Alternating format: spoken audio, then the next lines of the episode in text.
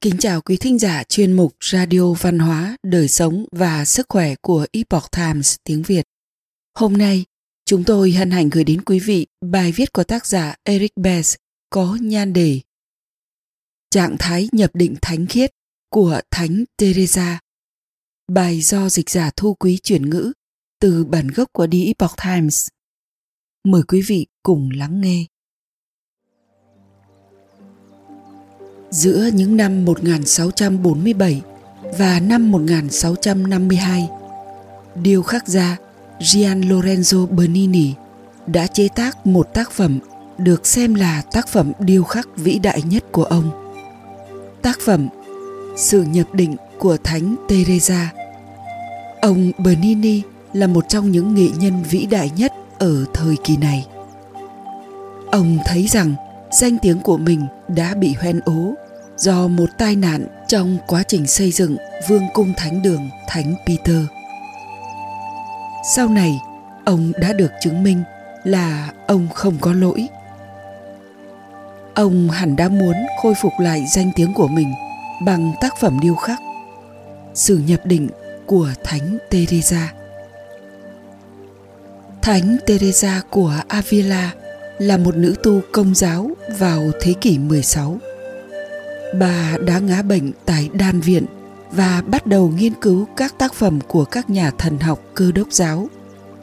Những tác phẩm này gồm có các bài linh thao yêu cầu có sự soi xét nội tâm, chiêm niệm, thiền định và cầu nguyện. Bà bắt đầu thấy những khải tượng từ việc thực hành linh thao. Một trong những khải tượng đó đã trở thành nguồn cảm hứng cho điều khắc gia Bernini mà Thánh Teresa mô tả như sau. Bên cạnh tôi, bên trái xuất hiện một thiên thần trong hình tướng vật chất. Thiên thần ấy thấp chứ không cao và rất đẹp và khuôn mặt của vị ấy rực sáng đến mức vị ấy dường như là một trong những thiên thần có tầng thứ cao nhất. Toàn bộ thân thể vị ấy dường như đang bốc cháy. Trong tay vị thiên thần này, tôi nhìn thấy một ngọn giáo lớn bằng vàng. Và ở phần mũi sắt, dường như có một điểm lửa.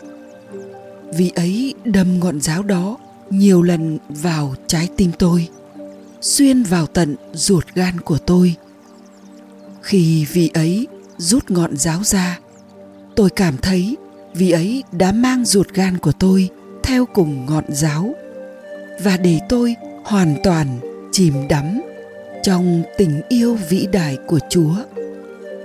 Cơn đau dữ dội đến mức khiến tôi phải thốt lên những tiếng rên rỉ. Sự ngọt ngào do cơn đau khủng khiếp này đem đến là quá lớn đến nỗi người ta không muốn nó dừng lại cũng như tâm hồn của một người không đón nhận bất cứ điều gì khác ngoài chúa. Đây không phải là một cơn đau thể xác, mà là một nỗi đau tinh thần. Mặc dù thể xác có một phần trong đó, thậm chí là một phần đáng kể. Trong khải tượng này, thánh teresa kể về một thiên thần đã dùng một ngọn giáo đâm xuyên tim bà. Vết thương từ ngọn giáo này khiến bà cảm thấy ngây ngất trước tình yêu của chúa và nỗi đau khi không có nó. Điều khắc gia bernini đã sử dụng đá cẩm thạch một cách điều luyện để khắc họa nên khải tượng này. Những tia sáng vàng chiếu từ trên cao xuống soi sáng cả khung cảnh.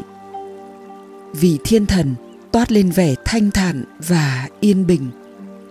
Được sự mềm mại của những đám mây nâng lên và tay phải đang nhẹ nhàng cầm một ngọn giáo dài bằng vàng ở giữa ngón cái và ngón trỏ. Mũi giáo nhắm vào trái tim của thánh teresa. Bà được miêu tả trong một trạng thái nhập định. Đôi mắt nhắm nghiền, đầu ngửa ra sau và đôi môi hé mở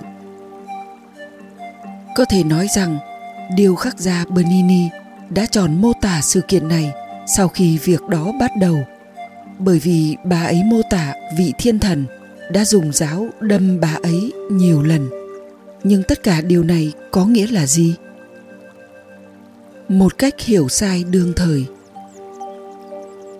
Đương thời, người ta nhìn nhận rằng những khải tưởng của thánh teresa và tác phẩm của điêu khắc gia bernini có mối liên hệ với tư tưởng dâm dục vào đầu thế kỷ 20, nhà sáng lập thuyết phân tâm học, bác sĩ thần kinh Sigmund Freud đã phổ biến lý thuyết cho rằng đằng sau những quyết định và trải nghiệm của chúng ta là những cơn thôi thúc tình dục vô thức. Có phải một lời diễn giải theo trường phái Freud đã bị áp lên những trải nghiệm tâm linh của Thánh Teresa và trên tác phẩm điêu khắc này không? các tín đồ trong mọi tôn giáo và trường phái tu tập tâm linh thường có những trải nghiệm thần bí sau những cố gắng thực hành tâm linh nghiêm túc của mình. Chẳng hạn, Đức Phật và Chúa Giêsu đã có những trải nghiệm huyền bí nhờ vào việc thực hành tâm linh. Đó là trải nghiệm về niết bàn, thiên đường và thượng đế. Ở thời hiện đại, những học viên của các môn khí công như pháp luân công cũng nói về những trải nghiệm huyền bí.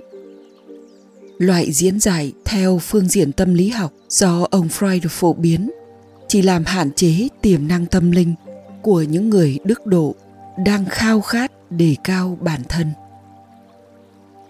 Thay vào đó và thậm chí đối lập với tư tưởng này, thì trải nghiệm của thánh teresa có thể được nhìn nhận là trạng thái nhập định xảy ra khi tâm trí không còn ràng buộc vào những ham muốn của nhục thể, vượt ra khỏi cõi thế tục và hướng tới thế giới siêu phàm. Những khải tượng và sự nhập định là một kết quả của việc tu tập tâm linh đã được gieo mầm trong cuộc đời làm một nữ tu, dòng cát minh của bà. Bà đã thăng hoa, cả tâm lẫn thân, thông qua việc siêng năng rèn luyện thuộc linh để xứng đáng được đức chúa trời chạm đến. Một lời diễn giải theo trường phái freud dường như xem thường sức mạnh của trải nghiệm huyền bí siêu việt của thánh teresa, xem rằng đây chỉ là hiệu ứng gợn sóng của những ham muốn nhục thể. Những khải tượng và sự nhập định của thánh teresa là kết quả của một nỗ lực tâm linh nghiêm túc, chân thực và có thể trở thành một nguồn cảm hứng để chúng ta đề cao tâm hồn của chính mình, hướng tới những điều cao cả hơn và chưa từng được biết đến. Nghệ thuật có một khả năng đáng kinh ngạc trong việc thể hiện những điều không thể nhìn thấy. Để rồi chúng ta có thể đặt câu hỏi là, điều này có ý nghĩa gì đối với tôi và đối với tất cả những ai chiêm ngưỡng tác phẩm? Nghệ thuật ảnh hưởng đến quá khứ và tương lai như thế nào? Nghệ thuật gợi lên điều gì về trải nghiệm của con người? Trên đây là những câu hỏi mà tác giả Eric bess một nghệ sĩ theo trường phái nghệ thuật đại diện, hiện là nghiên cứu sinh tiến sĩ tại Viện Nghiên cứu Nghệ thuật Thị giác, sẽ khám phá trong loạt bài có nội dung hướng vào nội tâm, nghệ thuật truyền thống vun bồi cho trái tim. Quý thính giả thân mến, chuyên mục radio văn hóa, đời sống và sức khỏe của Epoch Times tiếng Việt đến đây là hết. Để đọc các bài viết khác của chúng tôi, quý vị có thể truy cập vào trang web epochtimesviet.com. Cảm ơn quý vị đã lắng nghe, quan tâm và ghi danh theo dõi kênh. Kính chúc mọi điều bình an và tốt lành tới quý vị cùng người thân. Mến chào tạm biệt và hẹn gặp lại quý vị trong chương trình lần sau.